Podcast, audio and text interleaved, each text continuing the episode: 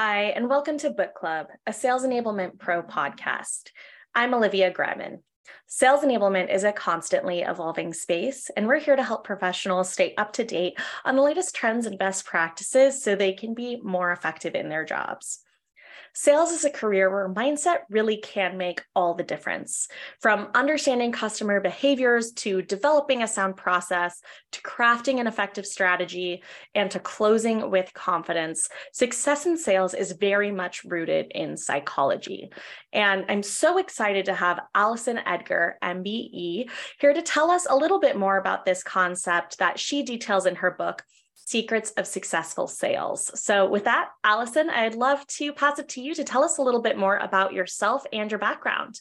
Hi, Olivia. Thank you so much for having me. I am Alison Edgar, MBE. Now, I'll probably explain that before the book. So, in the UK, um, about twice a year, twice a year, the then Queen, now to be King, chooses a thousand people to be honoured for specific things, and you can get them for charity, for sport, for pretty much anything, education.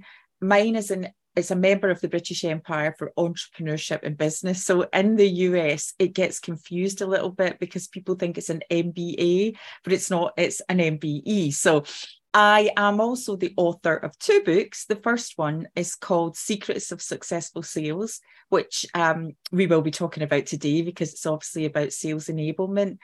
And the other book is called Smash It The Art of Getting What You Want which I think is interesting when people say which order should you read the book in, the books in. I think actually Smash It is the prequel. It should have been written in the other order to Secrets of Successful Sales. But yes, I've written two books. I think fundamentally, one of the things that I think will resonate with the audience is I actually love sales. And I think that, yes, sales does evolve and there's obviously new technology and there's things that can help us. But fundamentally, people buy people and they buy people like them. So I think there's that, that hopefully some of those things will come out today and just different ways that people can stay focused to improve their sales results. Fantastic. Well, thank you for being here. And also thank you for explaining what MBE means. I did not know that. And that's, I mean, what an honor to be recognized for all of your amazing work. So um, I do want to dig into the Secrets of Successful Sales book that you mentioned. Um, what I really loved about the book is that it brings together psychology and sales to walk through a methodology to help others really achieve success in sales. And I'd love to hear from your perspective, you know, what are some of the key principles from psychology that really do have a massive impact on success when applied to a sales strategy? I pretty much think it's a lot of it is always the psychology behind it because you can have the, the best processes in the world, but if you're not building strong relationships with different types of people, you're alienating some of your customers and that affects your performance. And I think that's where when we look at the, what I use is DISC, which is based on Carl Jung's psychology, and it, it's based on colors. And I think any of the the psychology profiling tools they get a bad reputation. Oh, you're pigeonholing people. Oh, you're putting them in boxes.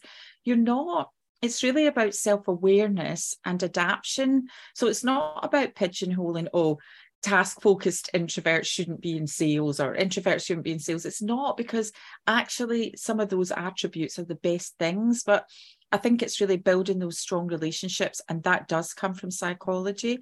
The other huge thing comes from your mindset and how you stay focused and stay positive and how you become resilient because ultimately sales is wrapped in rejection. And for some people and I, will be this is quite controversial i don't think that everybody has got that strength and that inner strength to make it in sales that um, it, it's those skill sets which again come back to how you become resilient how you continue to focus when you have a bad day. That to me is all the psychology and those are the most you know not the most important things but they're really high priority when it comes to motivating yourself and actually getting sales results Absolutely. Yeah. And, and, you know, you talk about this a little bit as well that there are a lot of different personalities that a salesperson can have, but, you know, not all people are cut out for sales. It's a tough career. And so you mentioned that the most successful salespeople are what you call stars, which uh, you know is a set of attributes. And I'd love to hear a little bit more about what it means to be a star and what is it about them that sets them apart from other types of sellers.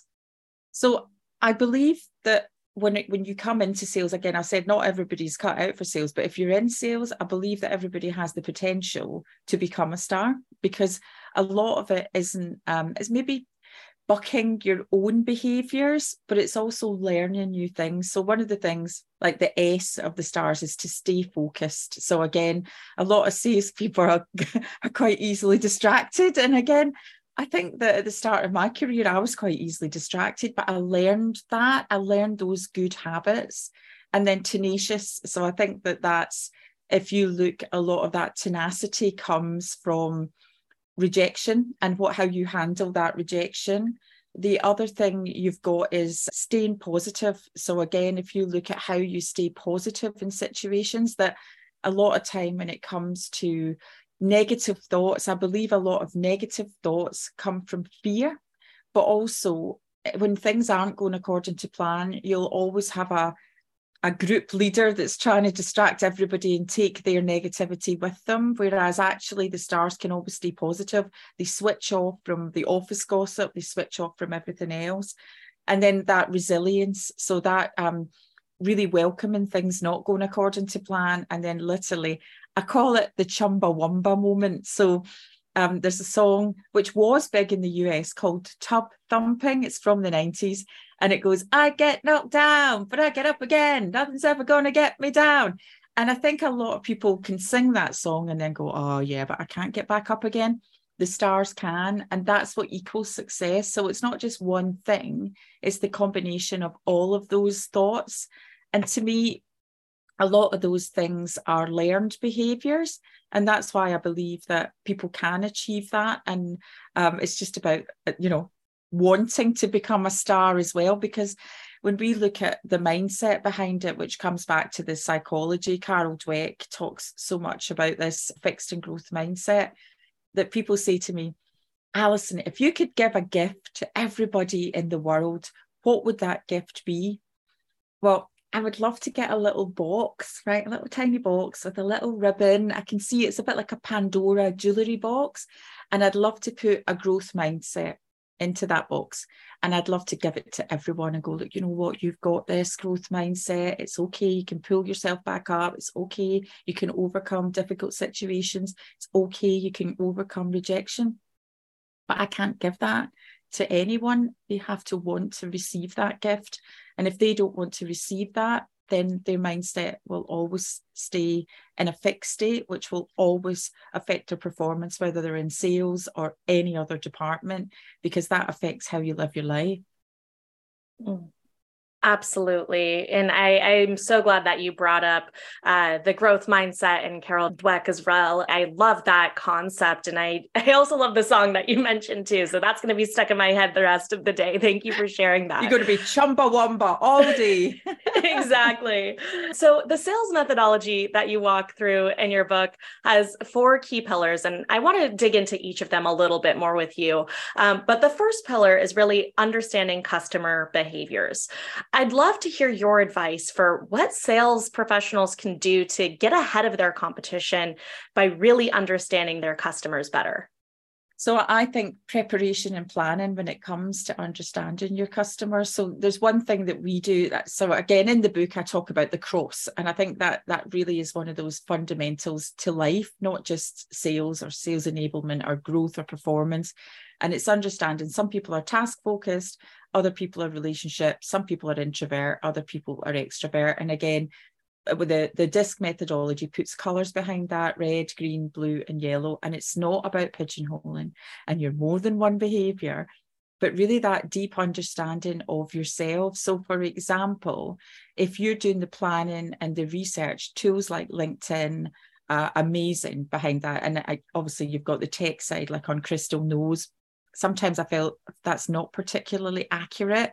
But we teach people using the methodology in the book to look at somebody's profile picture, look at their bio, and look at their posting, and that will give you some idea. So, for example, um, unless it's a set photo that your company's made you use, and everybody, the photo, a bit like the school day where the photographer comes in and everyone's got the same photo. But usually you've got free reign on selecting your photo on LinkedIn. And you'll find if it's an extrovert's photo, usually they're like that, like looking down the barrel of the lens.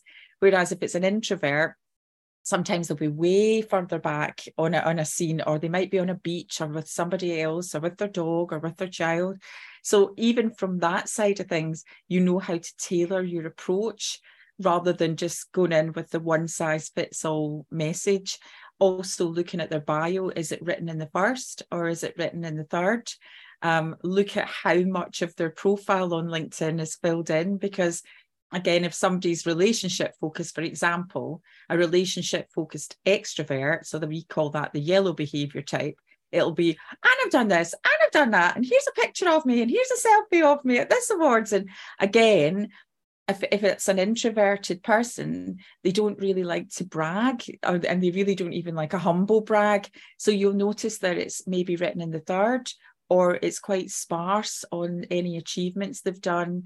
So again, it's how you tailor that message. And I think that's where, when we look at that cross, yes, um, we tend to gravitate on the axis of the behaviors, all extrovert, all task, all relationship, all introvert. But a lot of the time, the best sales performers you don't really know because ultimately they are the chameleon they are the behavior of the person that they are with so that they build that strength. And that's when i did the analysis on the top performers that was one of the things that really came um, so so highly to the forefront on what the top performers did. That's what the research came up with. Mm. That's fantastic. And I love your advice around just even those little things that can make the difference in how you're able to tailor a conversation and some of those clues as well into maybe their personality type with just even their activity on social media and on LinkedIn. That's fantastic advice. The second pillar that you mention in your book is the sales process. And I'd love to hear your perspective on what really a good sales process looks like. So it's interesting because if you look at the sales process, people talk about the evolution of sales and how it's um like more contemporary, the, the, the enablement's different. And again, I do think like a lot of the CRMs now and a lot of the bolt onto the CRMs do quite a lot of the research for you to save to save time because ultimately time is the biggest commodity. But I don't really think the process has changed that much over the last maybe 20 30 40 years if not longer. So as soon as people start to sell uh, you know if we look the, the process that i use and, and which i cover in the book is things like um, doing your research. So really knowing the person that you're talking to be organized when like and not just even organized in your um, approach to sales, but things like we're really passionate about having an empty inbox, having a really clean CRM, because the amount of people I've seen their inbox is a mess. Their CRM is filthy, dirty, like they wouldn't even know if they'd had a cancellation pop up because they're not in control of that. So, you know, these are things that not just on a daily basis, but in general, it's good sales hygiene to have a clean, a clean workspace and a clean mind, because that's what helps you to stay focused, again, like the stars. Um, then you've got your uh, I call it the introduction but it's really starting to engage that person in something that's of interest for them. So that's where I talk about the Titanic. We're on the Titanic. We're all about to sink. Who's the first person you want to save? Well, it's yourself, isn't it? Ultimately, we, we do the fight, flight, or freeze. But so many salespeople, when they have that initial conversation, they talk about them and our product does that, and it's amazing, and it does that. And ultimately, the customer doesn't care. They only care about what's in it for them and that's where I think really that engagement and knowing them more. Oh, I noticed you've got your cocker spaniel on there. Like he looks a bit older. How you know what is what's his name? Or you know, starting to build relationships and then you know, kind of moving things across um, into that business relationship. Now I know that again, time is limited. If that's a cold call or that's a um, not a cold call, again, just that something that's maybe come in as a lead and you're following up on a lead to start talking about their dog with a task focused person is going to ruin the relationship. So, again, that's why it's so important to know those behaviors because if you pitch that initially wrong, you've blown it already. And a lot of the decision makers are task focused. So, again, that's a good example of what not to do with a task focused person, but a great example of what to do with a relationship focused person. So, again, so many people don't tailor their approach. So, again, that introduction really starts to get people engaged with you because you're talking about what's in it for them. Then the next thing, and I think, oh, this should be the easiest thing in the world, but it's not. Again, like the reason I talk about this is I get sales calls, people are trying to pitch to me, and it's hopeless. A lot of them just don't have the process.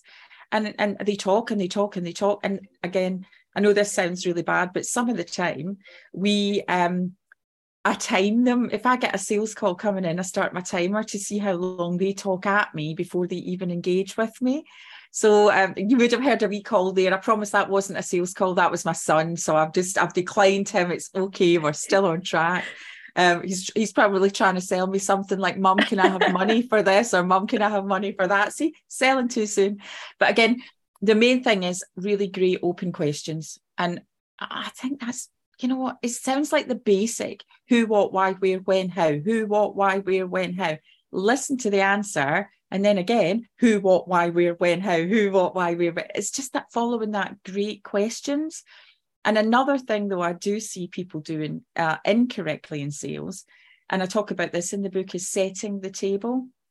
So, actually, if somebody doesn't know why you're asking those questions, and especially if they're around finance, numbers, existing suppliers, sometimes people can be a wee bit loath to give you that information. Whereas if you said, Look, you know what, I've got this product, I think it'd be really a benefit. We work with a lot of people in your uh, area, you know, and we've really helped them to be more efficient or get better results.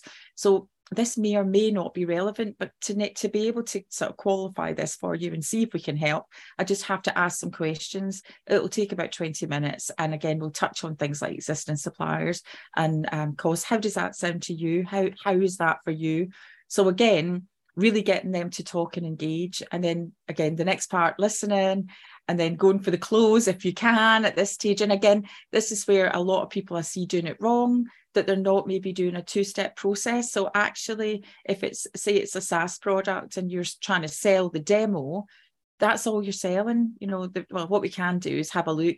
You've already got something. You've said that you're not 100% satisfied. What we can do is do the, the demo and see how that compares and how that would be of benefit to you.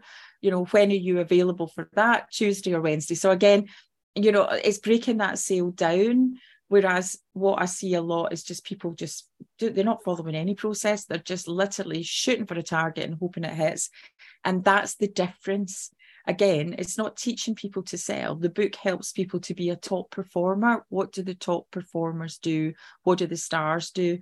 And that's where it's following that process. Mm. Absolutely. And I love how you explained, you know, not only what does a good sales process look like, but what does it not look like? What are some of those mistakes that salespeople often make? So thank you for walking through that. That was very actionable for our audience as well. And the third pillar is around strategy. And so also for our audience who, uh, you know, many of them are sales enablement practitioners, I'd love to hear your advice for how can enablement uh, really support sales leaders in creating an effective sales strategy? So I think a lot of it is networking. And I don't mean, oh, you pitch up in a room and you meet people. It's really starting to become connected to the right people. And in the book, I talk about the Emma Jones strategy. And uh, like she was the key leader in this space. And like literally, I would go out of my way to be able to help. I would run events for her. And again, non paid, but it really grew my profile. And I think, you know, if, if anybody, have you, are you following Dan Disney? Do you follow Dan? Yes, yeah, yes, he's I spoken think, at one of our events. Uh, he's fantastic. He's amazing. And I think he really is the role model as far as the sales space goes because he created his own profile. And what he did was he was working in a sales role, but he created the daily sales, which again grew his profile. He then became connected to other people that might want to hear what he said. He then extended his knowledge into LinkedIn, and he's now the influencer in that space. So I think it's, you know, it, it's not just i think going back back in the day it was just dial outs your kpi was how many calls would you make whereas i think social selling now is really impactful. So it's the balance between having conversations on social, you know, commenting on people's posts on social, but also generally, you know, don't be afraid to pick up the phone either or have Zooms. And again, coming back to the stars, that's the that's what they would do. But so many people hide behind social, hide behind emails, and don't pick up the phone. It's the balance of those things that really help you to achieve your strategy. Mm, Absolutely. And uh, just to close the conversation here, I want to go back to something that we talked about at the start and throughout, but it was one of the first things that you mentioned. Um, but with the final pillar being confidence, you mentioned the importance of mindset and the role that mindset plays in successful sales strategies. I'd love to hear, you know, a little bit more about specifically how does mindset help to build confidence? And then how does confidence, on the inverse of that, help to influence sales success? I can't even emphasize how important it is. It, you know, our mind is the most powerful thing in sales. And I think, again, coming back to do you pick up the phone? Do you have the Zoom? Do you do it by email? When's the right time? Do you, oh. And again, I, I believe that that comes back to the cross because if you're more introverted, you would rather hide behind emails because you'll start to worry, oh, what happens if they shout at me? What happens if it's an inconvenient time? What happens if this? You're catastrophizing in your head of all the things that can go wrong. And that's where I think the top performers really believe that people do want to hear from them, do want to, because they genuinely believe that their product or service is actually the best out there in the market.